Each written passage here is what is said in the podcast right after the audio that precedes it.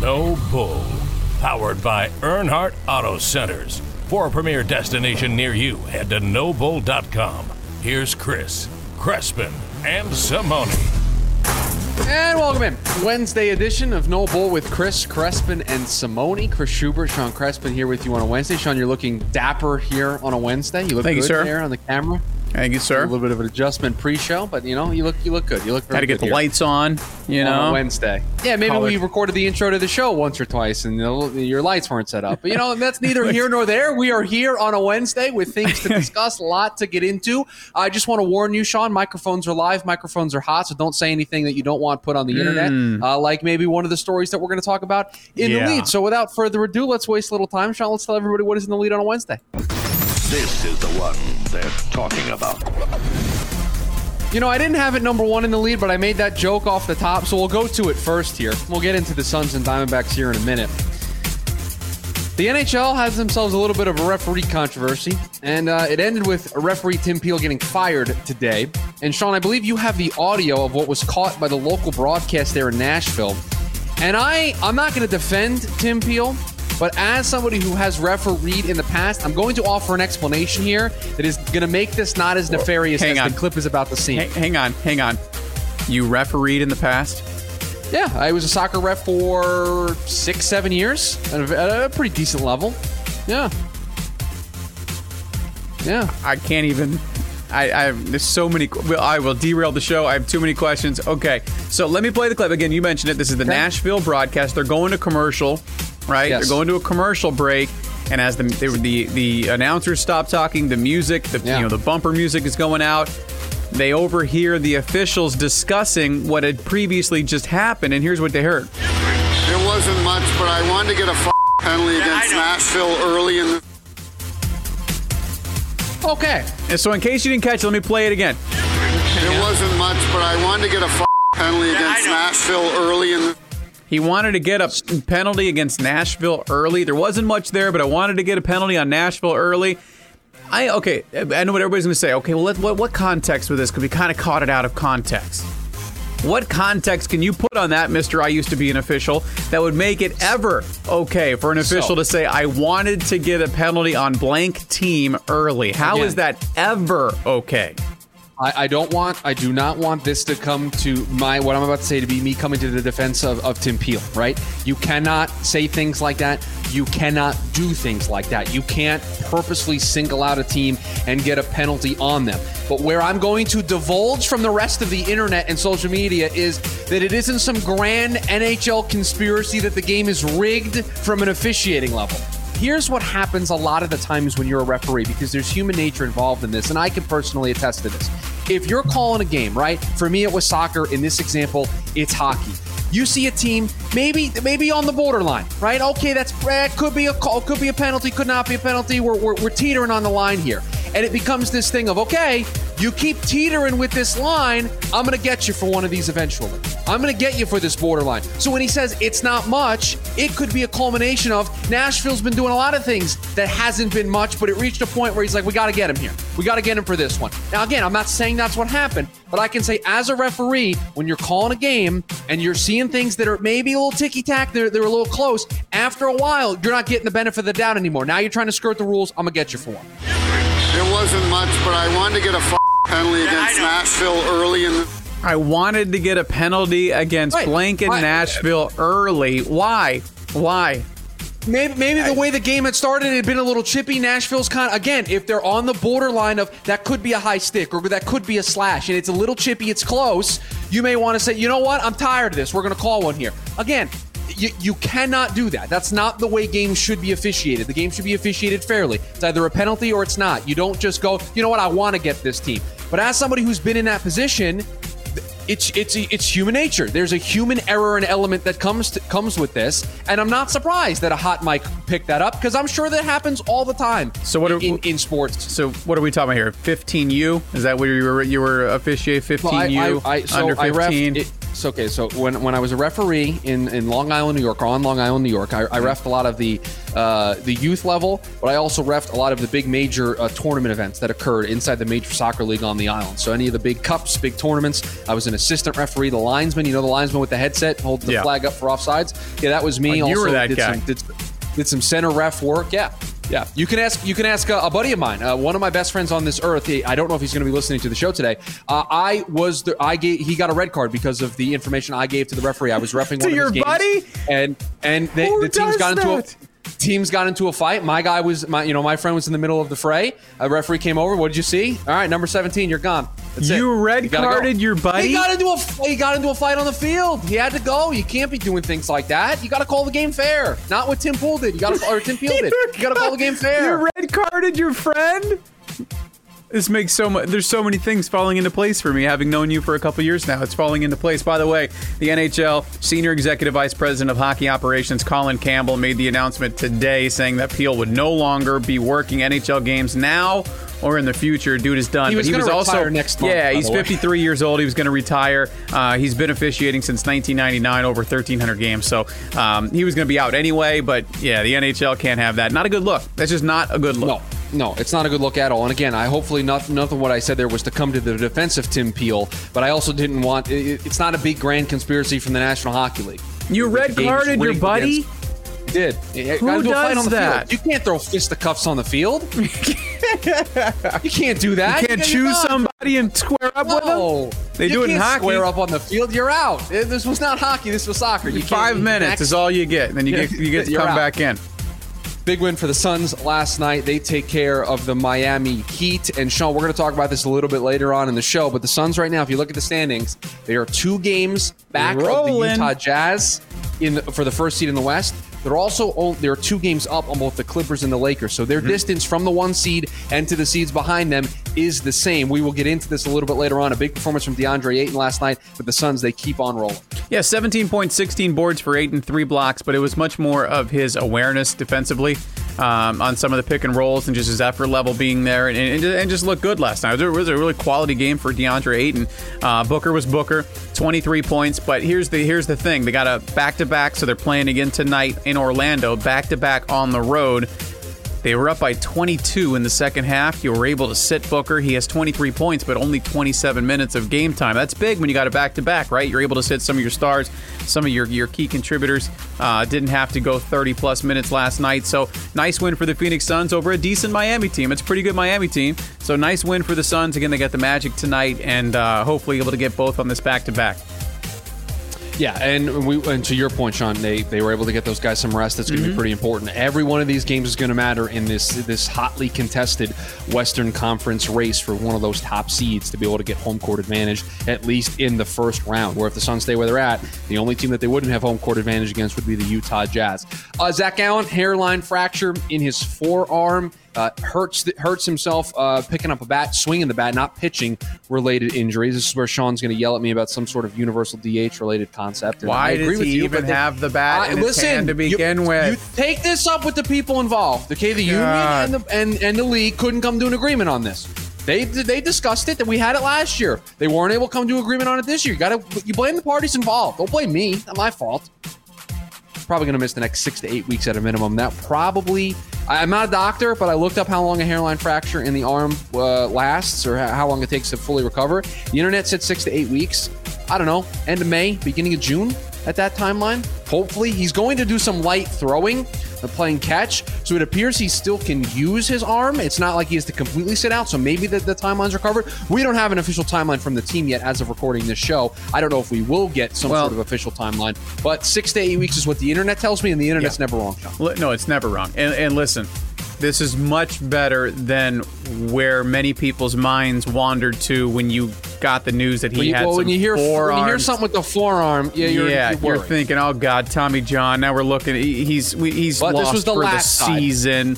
Yeah, this you is know? the lat side where you don't have those issues. Tommy John isn't related to the lat side of the arm, so Right. he, we, we, we, we were kind of in the clear once we learned that the forearm issues were contained to the lat. But now it's a hairline fracture. Like I said, the internet. You know what else is always funny to me? So they they get the Sure. MRI on Sunday, right? They uh, they have the CT scan, do the Yeah. X-rays on Monday. The doctor gives you an opinion. the doctor doctor's gives like, hey, you the, this is what we think. They gi- give you the opinion, Yeah. and then they hit them with the old. I don't believe you. I don't believe you. Because they got the second opinion. I always find that hilarious that a doctor gives Oh, you yeah. his professional opinion and you lean back in your chair, put a cigarette in your mouth like Ron Burgundy, and just say, I don't believe you. I don't believe you. I don't yeah, and I, believe you. and I think I get, I get the second I- opinion. That first doctor's probably like, fine, F you. Why'd you even come to me to begin with then? Get your second You only opinion. get it. You only get a second opinion is if the first opinion you didn't like. not what you wanted to no hear. nobody Yeah. ever gets the first opinion and go, you know what? I like what you said here, but I'm going to Yeah. go get a second opinion just to make So, sure. doctor, no, you're- you you're get saying- the second opinion Yeah, yeah. if the first opinion sucks if you don't like it. Exactly. So, doctor, you're saying I'm fine. Are you sure? I'm gonna go ask this other guy to make sure Yeah, I let am. me go fi- ask three more doctors. No, that doesn't that's not how it happen. works. It's Come only when a doctor comes to you and says something. You know what? You're dying. I don't believe you. I don't believe you. You know what? You're gonna have to miss the entire year. Your career could be over. I don't believe you. I don't believe you. Yeah. So as soon as you heard they're getting a second opinion, tell me your heart didn't drop Yeah, and go, son No, of and a and bitch. and again, you know, Sean, how much I uh, think of Zac Gallen, how I think he's the future uh, of this rotation in a lot of ways. That I think he's the best pitcher in this rotation. Now, for the Diamondbacks, it's going to shake out this way. He's definitely not going to be available for the first turn through the rotation. They don't need a fifth starter until I think April 10th. Uh, they, I think Taylor Clarke will just take that spot, and they'll re, they'll rework the, the rotation around that uh, that way. But again, they don't need a they don't need a fifth starter until April 10th. So this isn't really a big issue until then, and we'll see what the timetable looks like. Again, I think it's a positive sign that he is able to continue throwing. He's not going to be, you know, trying to throw 90 plus off the mound, but he is going to be able to play catch and have a light toss. That's a huge first step here. So now we'll see what the timetable is and go from there. I don't believe That's you. it for in the lead. Okay, why don't why don't you believe me, Sean? I didn't, I'm just giving you the information that's out there. I'm not a doctor. I'm just That's all that's in the what lead, dude. The tells me. Buccaneers are bringing back Ndamukong Suh. They signed an offensive lineman again, basically running back the entire team they had last year. That's some BS if you're in the NFC. Um, so yeah, uh, just chalk it up. Tampa Bay Bucks, best team in the league again. Um, I mean, they, so they play the 17 games for a reason, so we'll we'll play the 17 games and then we'll go Listen from to what he says. He says 17 games. Schubert. I mean, it's a formality at this point. I- we're playing all right. 17 games Okay. next year. That, that's for sure.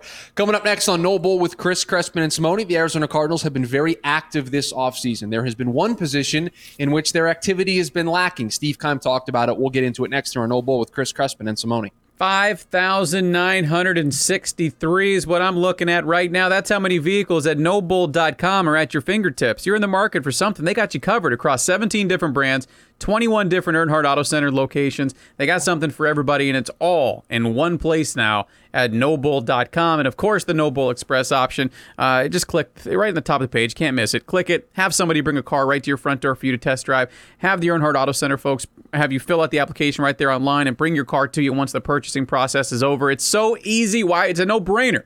NoBull.com is where you want to go. 5,963 vehicles right there at your fingertips. It's a family you know you can trust since 1951. Earnhardt Auto Centers, NoBull.com.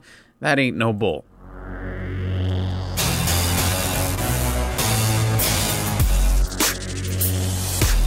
Well, Sean, we've had a lot of activity from the Arizona Cardinals here this offseason. J.J. Watt, the trade for Rodney Hudson, signing A.J. Green. We're going to get into some of those moves here in a little bit, but there's been one position, Sean, where they haven't been doing a whole lot. That's the cornerback room. Patrick Peterson, he's out the door. One year, $10 million deal with the Minnesota Vikings. That leaves a room. Do you still have the graphic, Sean? I know you tweeted this out a couple days ago. Do you have the graphic in front of you of what the cornerback room looks like? I don't You mean to put you on the- the spot. I just want you to read the list of names that currently make up the Cardinals' defensive back So room. you want the entire list of defensive of, of corners, Yes. corners, not defensive backs, because that would include safeties, but Yes, corners, corners. And I don't mean to put you on the spot because I want the whole list, the whole the whole list. thing. All right, let me go the through whole for you. list. I got it for you, man. Okay. Byron Murphy, Jace Good. Whittaker, Picasso Nelson, Robert Alford. That's the list. Oh, that's where the list that's, ends. That's where it Okay, ends. Yeah, okay, that's where it ends. Yeah. yeah, that's it. So this has been, all kidding aside, this has been a position that on this show we have talked about a lot. By the way, real quick, don't mean to sidebar completely. A uh, little love for your boys on this show, saying that Justin Pugh should restructure his contract, and and and because that's exactly what he did, and he's going to be the left guard for the team next year. Yes. We- just another check mark for us. Well, I said don't cut. Having a good. Don't completely cut uh, Pugh, and don't completely cut Robert Alford. Uh, just restructure if you can. Those numbers were in the seven thousand or seven million dollar uh, savings if you straight up cut them, but you could probably still get close to that number by just restructuring. They restructured both of them, so quality move by Steve Keim. Uh, Pugh played well last year, and uh, and Robert Alford because of the amount of the, the, the list I just read you. Um, any kind of players in that room right now are a positive for the Cardinals. So instead of just cutting them, which they technically did, but re-signed them quickly to another deal, um, yeah, smart move. Bring them back. If he plays, great. If not, no sweat. You haven't had him for the last two years anyway. So, speaking of that room, Steve Keim did his media uh, availability recently, talked to the media, mm-hmm. answered questions, and this room, of course, came up. And here's what Steve Keim had to say about the state of his cornerback room. Uh, to answer your question, so Byron can play outside. He's done it before. Uh, I think you know to, to find guys who can play inside is a little more difficult uh, than years in the past. it's a really tough position uh, with two-way goes and the quickness that's required to play inside. And we think Murph's one of the better inside corners in the NFL. He can play outside as well. Uh, you know, every team has holes, and you, you, one thing you don't want to do is you don't want to panic uh, and do things that are put you in a tough situation from a cap standpoint. So uh, we'll continue continue to monitor the market. Uh, there's different avenues that we can take, whether it's through free agency, trade options, or even the NFL draft. Oh, so pick number sixteen is going to be used on a corner. Got it. Okay, good, glad we were glad we were able to get to get to that conclusion there. Yeah. When he said you don't make a rash decision and go out and spend a, a bunch of money in free agency, that to me says, hey, pick number sixteen. That's probably going to be used on whatever corners are available. And Sean, I also got the inclination based on the the first part of that comment is they would rather sign or draft an outside corner and keep Byron inside because yes. they feel that's the easier path for them to fill out that room. That yeah. they feel that trying to move Byron to the outside and put somebody else inside is going to be a, a more difficult task. And considering how difficult the task is to begin with of filling out and completing this room, they're going with the path, and I agree with this, the path of least resistance, which is we think Byron's really good inside. We're going to leave him there and then focus on the outside. Yeah, he said it multiple times, right? He said he said Byron can can play on the outside, but you can kind of hear the way he emphasized that he can play on the outside, but we think he's one of the better inside uh, corners in the league. Okay, that that to me sounds like they're they they're reluctant to move him out there because they feel like we've solidified that spot. Uh, now let's look elsewhere. And they think it would to, be more challenging to correct, fill it, right? Correct. Yeah. So you know, let's let's let's see what they're able to do. You know, again, there not many people have been signed in free agency in uh, off the cornerback market outside of the top tier names that uh, have gotten big contracts that you weren't playing in that ballpark anyway.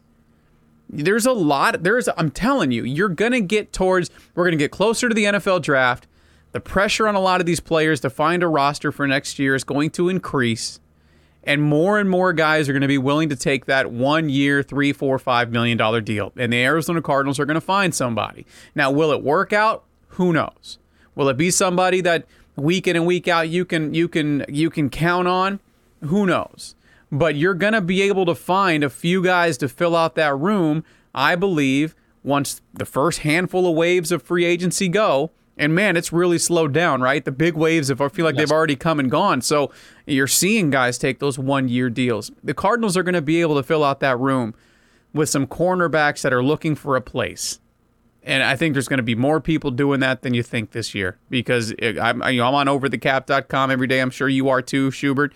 There's mm-hmm. not a mm-hmm. hell of a lot of teams with an awful lot of money out there right now. Everybody's asking players, pleading with them to restructure, to push money down the road to to uh, you know next year, the year after, when the salary cap is more to where we're accustomed to having it. So it's right now you're going to have some guys that are searching just for a place, and I think the Arizona Cardinals are going to be able to sit back allow things to play out, and then find some names to fill out that room. Uh, and then, and then, yeah, I do, I do believe 16 is going to be a corner. And if it's not there, and you cover, obviously, based on the background behind you right now in the video portion of this, Schubert, you're a little bit more dialed into the NFL draft at this point than I am.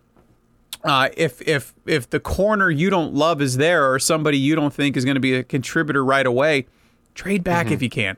Well, and that's and Trade I said that a couple, of, a couple of weeks ago is that that's probably the place that they might be able to strike right. the best. Because who, what, what be, corners, what corners are you saying? Yes, that's a contributor right now in yeah, the draft. I, I, think there, I think there are, are, three, maybe four guys that I think will be available at 16 that make sense for the Arizona Cardinals. That can be a right? contributor be, right now because they're going to need somebody yes. who can come in and year one contribute. They're not going to need. Listen, put it this way: you can't draft somebody at 16 like you drafted at eight last year. Not a knock And on Isaiah. yes, first- yeah. not a knock on Yes, I Isaiah agree. Simmons. I think the upside is still tremendous for Isaiah Simmons, but you can't have a guy playing 15 snaps next year. Yeah. If you're gonna if you're gonna if you're gonna go through the draft to try to help out your cornerback room, you can't have it.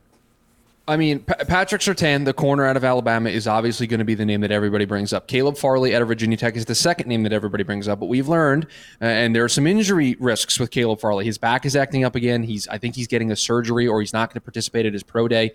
Um, so, and now we're already starting to see people think that he is going to fall. While we're doing this show, Sean, and it's on the other screen here, Jaycee Horn's having his pro day at South Carolina, and he just ran a 4.3740 on his first attempt and a 4.3940 on his second attempt. And everybody uh, in draft Twitter is freaking out with how good of a day Jaycee Horn is having. So he might get talked up a little bit. He's a guy that I've seen mocked a bunch at 16 to the Cardinals. Uh, he might move up a little bit. He might take that two spot from Caleb Farley, who might fall down. And then I think you look at a guy like a Greg Newsome, maybe an Eric Stokes. Those are t- those are the kinds of names that I think are available at 16. After that, you're you're you're playing a lot of fit guys, guys that you think are more nickel corners, right? Guys that can play, you know, in, in those types of packages defensively. So you kind of have to really hit at 16 if you're going to want one of these corners, because I don't know if there's going to be a ton of talent when it, when it, when the draft comes back around to the Cardinals in the second round. So they, they might have to get aggressive. I I think if they really love one of these guys, I would trade up for him.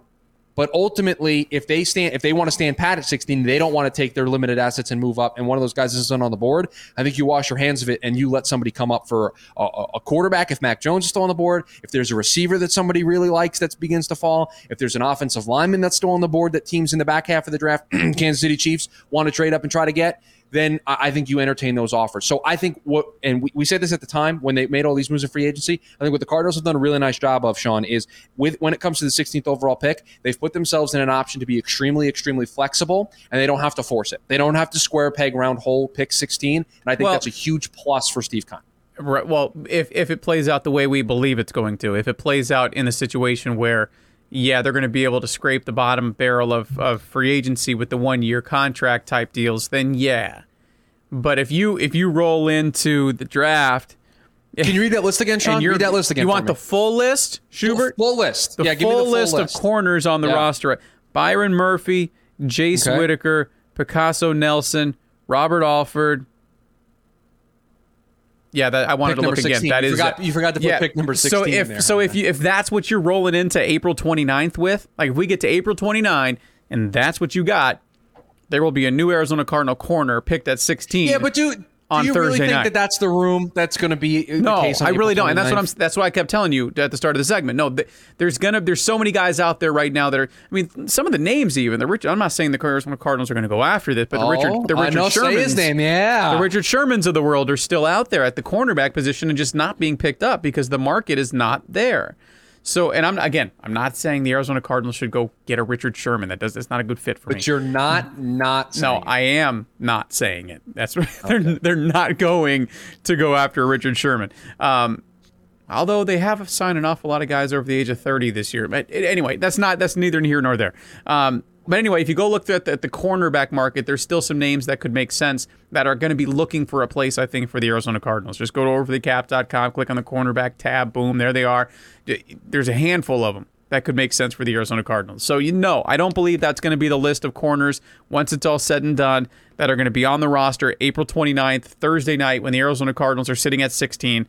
Uh, but if it's for some reason is, yeah, they're not trading back. I don't care what the situation No, is. no, no, they'll, they will stand pat and take. That's where you're- Even if it's a little bit gonna of a reach, they will Correct. take a corner. Yeah. Uh, with pick number sixteen. Uh, real quick, Sean, before we transition into talking about the Phoenix Suns to close the show, I want to play one more clip from Steve Keim because I think when when the Cardinals in free agency opened, that what their big splash, other than the Rodney Hudson trade, was the one year deal that they gave, and it's not really a splash when you sign a guy to a one year deal, but when they bring in AJ Green to add to this wide receiver room, and there was a lot of uh, of social media noise and I, a lot of noise of, hey, AJ Green, not the guy he used to be, washed up, not really going to really be able to contribute here in Arizona. Well, Steve Steve Keim kind of pushed back against that a little bit and said eh, the statistics on AJ Green might be a little bit misleading. Well, it, all- it all starts with the tape, and and uh, I don't think his stats um, are really uh, telling a great story about the type of player he still is, in my opinion. I think he was targeted 118 times. Uh, we charted it. I think there was 38 uh, balls that, that were uncatchable. Um, you know, to our scouts and to our to our coaching staff. So he's still got a lot left in the tank, in my opinion. Runs great routes, uh, really strong in traffic. I think he was the third best receiver in the NFL this past year uh, with catching balls in traffic, and really strong hands. Still has the vertical speed, runs crisp routes, uh, and is a guy with great character. And that was something that we looked to in free agency this year when we added players, uh, regardless of position, uh, guys with great character and leadership skills. Man, can't believe Steve Keim just threw Joe Burrow under the bus like that. 38 uncatchable passes for the Cincinnati Yeah. Bengals last year. It's unbelievable. Well, you know, it's Uh, no, but but I, I the the thing that I that I took away from that is those last couple of things that Steve mentioned. He's still a great route runner, and he still can catch in traffic. That's what the Cardinals are going to ask him to do. They're not going to ask him to be the guy over the top all the Well, time. They have all the guys in this room that, that they Yeah. like for that role. But he did mention the vertical speed, and you know, I- I- my first question was, okay, how different are they going to use him compared to Larry Fitzgerald a year ago? Right? I- eh, How different of a role is he going to have? Because at times it felt like Larry just was not a part of what Cliff was trying to accomplish. And again, there's so many factors that play into that. It could just be, you know, Kyler not getting through his progressions. Who knows, right? But how different of a role? So I went back and looked at Larry Fitzgerald, and he actually played a ton in the slot last year, you know, more than I even remember him playing. I don't believe AJ Green's going to be asked to do that. No, He's going to be outside the numbers, so. right? He's going to be on the outside. Yep. He's going to be you know, so it's going to be a significantly different role than what you saw out of Larry last year. I think it's going to give Christian Kirk more of an opportunity to be that true slot uh, wide receiver for this team and hopefully see the mismatches that this is what we thought we were going to see last year, right? Oh man, DeAndre Hopkins out on the left, Larry Fitzgerald just out on the right. Christian Yeah. Kirk in the slot. Now you're getting the mismatches on the nickel corner or the linebacker or even a safety if they're bringing somebody down in the box. So now you're getting the mismatches there, and he, he should have an opportunity to eat. And Christian Kirk, it never happened for him. We saw Larry in the slot an awful lot, and it was it just never really came together. I don't think you're going to see a similar role for AJ Green as you saw from from Larry Fitzgerald last year. I think you're going to have a true number two wide receiver on the outside, and it's going to open up things for for Cliff to to be creative if he can. Right. So I, I agree with Steve. You know, 38 uncatchable balls because when you look at AJ Green's statistics from last year, he only had a completion percentage on targets of 45.2%. His Yeah, you have average to remember that his the quarterback play deteriorated rapidly once Joe Burrow got hurt. I know I made that joke at the top, but Burrow wasn't the quarterback all year. Right, So. and but for his career, he averaged fifty-seven point four percent completions on on on targets to AJ Green. So that's a significant drop off. So I mean, the you know you know how I always talk about well, which one of these things is the anomaly? You know, is it when we talked about mm-hmm. Carson Wentz an awful lot? I kept telling people, listen, last year was an, was the anomaly. The four years of si- significantly high quarterback play is not the anomaly here. So the, the you know you look at AJ Green over the course of his career. 57.4% completion percentage when targeted, 45.2 last year. He didn't forget how to catch the football, people. He didn't, right? So two things could come into play. The quarterback play with a rookie quarterback and then the turnover at the position, which once Burrow got injured. Um, but then you also have to look at, okay, was he getting separation or not? You know, those kind of things. And again, I told you I went back and looked at a little bit of what he brought to the table, as well as Larry Fitzgerald. And yeah, he's he's was getting he's fine. There's nothing wrong with AJ Green right now. So if he can stay healthy, that's going to be a good get for the Arizona Cardinals. And I agree with Steve Keim. Um, it- a lot of that, a lot of what you saw, you know, had to do with what was around him, rookie quarterback, and everything going on in Cincinnati last year as to why he had only 523 yards and two touchdowns. There's there's more in there. So this is an improvement for the Arizona Cardinals. And I think again, I will I will constantly bring this point up when we discuss AJ Green. You have to put into context what he's going to be asked to do in this Arizona offense. It is not going to be the the premier featured number one guy week in and week out for 17 games of the regular season and hopefully some postseason games if everything goes according to Steve Keim's plan. Right? That's not what his role is going to be asked. DeAndre Hopkins was brought in and given that big extension to be that guy. AJ Green is on a one year deal because he's an older player, but also to be a complementary piece in the yeah, offense. I'm not It's expecting. I'm not expecting the Arizona Cardinals to have two thousand yard wideouts and two receivers pushing ten touchdowns. No, you give me No. 750 plus in terms of yardage, and you get me seven plus touchdowns. Quality signing. You know, I think that's fair. And I, don't think that's fair I, and. I don't think that's unreasonable, right? No. I don't think that's unreasonable No, in this not at all. offense for AJ Green to do Not that. at all. So and, and so Steve Keim kind of pushed back on the narrative about about some of those stats being misleading, and, and I tend to think he's right. I love the signing at the time, uh, and I still do. I still think it's going to be a huge piece uh, for this team. Coming up next here on No Bull with Chris Crespin and Simone, we'll wrap up the Wednesday edition of the show talking about those Phoenix Suns that are on fire and DeAndre Ayton having a big game. Monty Williams talked about it. We'll get into it next here on No Bull with Chris Crespin and Simone. Sean, the Phoenix Suns, two games back of the Utah Jazz for the one seed in the Western Conference, two games in front of both the Lakers and the Clippers. The, Lakers who will be without Anthony Davis and LeBron James for an extended period of time. For the uh, the three and four seeds in the Western Conference, the Suns pick up a big win last night against Miami. Thank you, DeAndre Ayton. Big performance, potentially one of his best defensive performances uh, of the season and of his career, playing extremely well last night for this team. And Sean, I want to start with Monty Williams's comments post game about DeAndre Ayton to kind of set the table for this conversation, and then we can get into where the Phoenix Suns stand in the Western Conference. So, big game for DeAndre Ayton, big reason why they're able to win the basketball game last night. After the game, Monty asked about DeAndre's performance. Here's what he had to say. that's you know the ideal world i actually want even more I, I thought there were opportunities on offense where he could have taken advantage of their switching um, a bit more so you know for me I, I just i'm never satisfied as far as pushing him because there's so much there but yes you know when he plays with that kind of force and focus it gives us a chance to to be that kind of defensive team that we saw tonight. We could have held them under 100 points. They, they hit that last shot at the buzzer, but you know that, that's our our hope and our plan is to continue to move him in a place where he's playing like that consistent. I like how upset Monty is about the bucket at the end of the game that, that allowed Yeah, Miami put him over 100. right? Like I, I love I love that that still bothered him. Yeah. even with all the good that came from the game Mm-hmm. last night. And, but Sean, we were talking in the pre-show when we were planning the show out today, and, and you you brought up something, and I don't want to steal your point from you, but you talked about how Monty Williams has to constantly answer these kinds of So- questions about DeAndre Ayton. Yeah, I mean, uh, all of us who are, you know are, are in the media here in the Valley and have covered this team through DeAndre Ayton's career are so sick and tired of having the conversation of, man, if only this guy could be consistent with that type of play. God, I'm tired of having those conversations. But if you hear that clip that we just played from you from Monty Williams, he has to say that again and again. If we're tired of talking about it, what do you think the vibe is in the building of these coaches who are like, dude, or even his teammates, and we've seen it on the floor this year with with uh, Devin Booker and Chris Paul, and just you can see their interactions with him. Like, do that every time. You know, hey, you look what you just did. Like, do I that. remem- can you can yeah. you some way find? Can you somehow find a way to do that night in and night out? So if we're sick and tired of having these conversations Mm-hmm. on the outside, just watching. What do you think? The, what do you think it's like in the building with the coaches and the players consistently telling him, like, "Look what you can do, man. G- Right. Look So- what you can do if you can just be consistent with that." To that point, I remember a game, and I don't remember the specific game, but I remember a game in the early part of the season. It was one possession that stood out to me, but Chris Paul was bringing the ball up the court. Ayton was in a one on one. He dropped it into Ayton.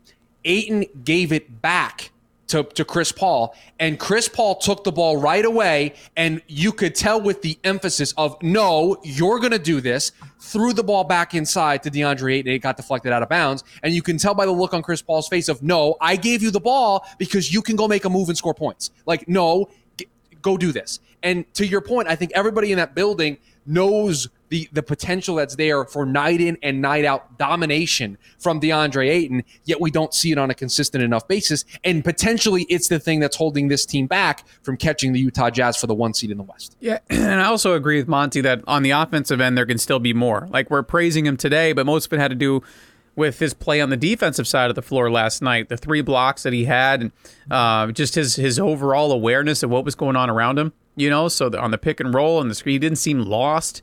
You know, a lot of times he kind of seems lost or slow, like one step behind where he needs to be for help defense and so forth. And last night the energy level just seemed to be there. He seemed to be um, really grasping what was going on around him. Hell, they put him back in in the fourth quarter when the lead got close to double digits, and you know he played nine more significant minutes in the fourth quarter. Played nine minutes and fifty seconds, almost ten minutes, um, and gave them some quality minutes in the fourth quarter on the defensive side of the floor. Uh, that's you know, and you and I have this conversation all the time too, Schubert. You know what ex- what exactly are they asking him to do? You know what are they Right. asking Dion? Because everybody gets hung up on the on the offensive numbers, the points per game, and so forth. But, you know, and, and people want to make the they want to make the and you're one of them, right? And you and I disagree on this this point. Like, oh, they're only asking him to do this, so he's not going to see those numbers.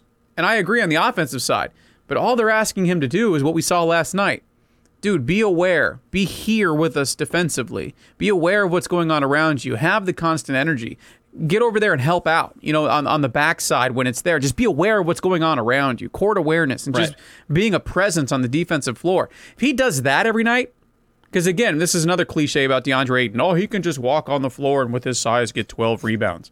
True, but you know, last night he ends up with 16, four of them on the offensive side. Just give me that aggression, dude. I don't I don't need 22, 23 points a night. I don't need it. 16, 17, which you gave me last night, 17 and 16. I love it, especially if I'm getting that, but I'm also getting the DA that I got on the defensive side of the floor last night. That's all I'm asking for, and I, I believe that's all the Suns are asking for, to be perfectly honest.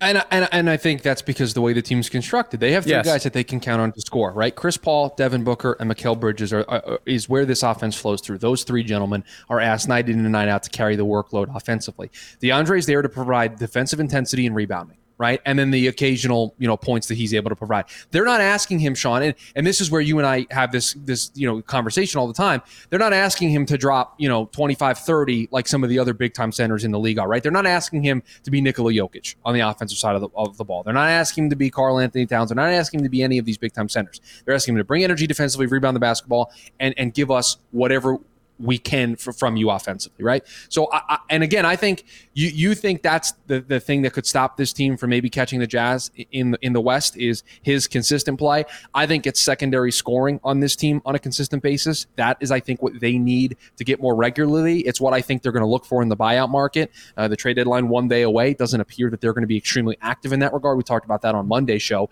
that they're going to be more in the buyout market, looking at, at different options there uh, for guys that they can add to this team. And I think you know secondary scoring is probably where they'll go, uh, and just some energy coming off the bench. But uh, listen, we're talking about a team that is the same distance away from the one seed as they are in front of the three and four seeds. And I, I, Sean, I don't think the Lakers are in a position right now with their injuries to catch the Suns team. I just don't. Not with LeBron James and Anthony Davis on the sideline, it's not happening. I agree so with that. the Suns are the Suns are in pole position here to hold on to that two seed. Now they got to go make a move on the one seed in the Utah Jazz, who in the second half have shown have shown an ability to, to, to stumble. So they can catch this Utah team. They can chase them down. They have to now take the ball and run with it. Yeah, if I was to say which one's more likely to you, which way is your arrow pointing? It's catching the one seed. up or down. Yeah, it's catching the one seed. Because, like you mentioned, you're two games behind the Jazz. You're two games up on the Clippers and Lakers. If I have to, you know, what what what is the most likely way that arrow points at the end of the year? I, I, I would- I would agree with that, which is crazy to say, but I would agree with that. I think the Suns are the more consistent basketball team overall. So we just had another elongated conversation about DeAndre Ayton's consistency. I think the Suns overall have been a very consistent basketball team this year. You know, uh, we talk about all the time how many times they rebound after bad losses and go on three, four, five game winning streaks. They're on a three game winning streak right now. So you know, we'll see. They have a heck of a stretch coming up. Like they can do themselves some big favors by just taking care of home court here over the course of the next few weeks. But after that, you've got a road trip coming up that where you go to this is consecutive games. You got a game April 19th. It's a Monday against the Bucks. You play the 76ers on Wednesday. The next night you play the Celtics. Then on Sunday you play the Nets, and then you go to the Garden in New York and play the Knicks. That road There you that, go. That's There's the stretch. that's a stretch. If you make it through there, you're going to feel pretty good about yourself. You got a lot of road games down the stretch to finish out the season, but we're talking about the Thunder, the Cavs, the Hawks. You know what I mean? The, uh, so you How dare you slander Trae Young and the Hawks like that? But Like, you've got- dismissing them the way that you did. after you get through this five game road or sorry, excuse me, this four game road trip, and again, you you can't overlook even the Magic who you have tonight on a back to back. But uh, once you get through that, you've got out of the next ten games, you've got three, four, five, six, seven, eight, nine. Or I'm sorry, out of the next uh, thirteen games, nine of them at home. So uh, once you get done with this road trip, you got nine of 13 at home. Take You, advantage. you of that. could really take advantage of that, put yourself in a great spot to truly be sitting in that two seat or trying to track down those that Utah Jazz squad. That that road trip in April does does make me a little nervous, but uh, yeah, this team is in a good Hey. spot, man. They are in a really be- really you- good spot right now. you want to be considered one of the better teams in the NBA, you go out on a stretch like that and you and you show up. You impress in a big way. So that's that's going to be the thing that I think everybody circles and say, okay, you want to be considered one of the top teams. ESPN's power rankings has you in the top five, top four every week. You're considered one of the best teams in the NBA. You're considered a team that can make a run for a championship by a lot of people. Okay, prove it. Here you go. Here's a stretch. Go against some of the teams in the East. Team that you protect. One of those teams.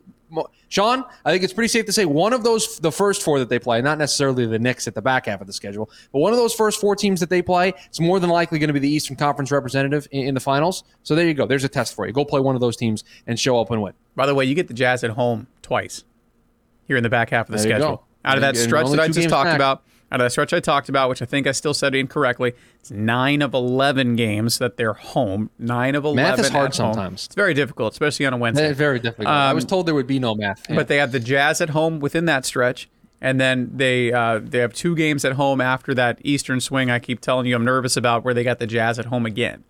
So two games against the Jazz at home. There's your two games. You take care of that, and uh, I like your chances of tracking down the Jazz.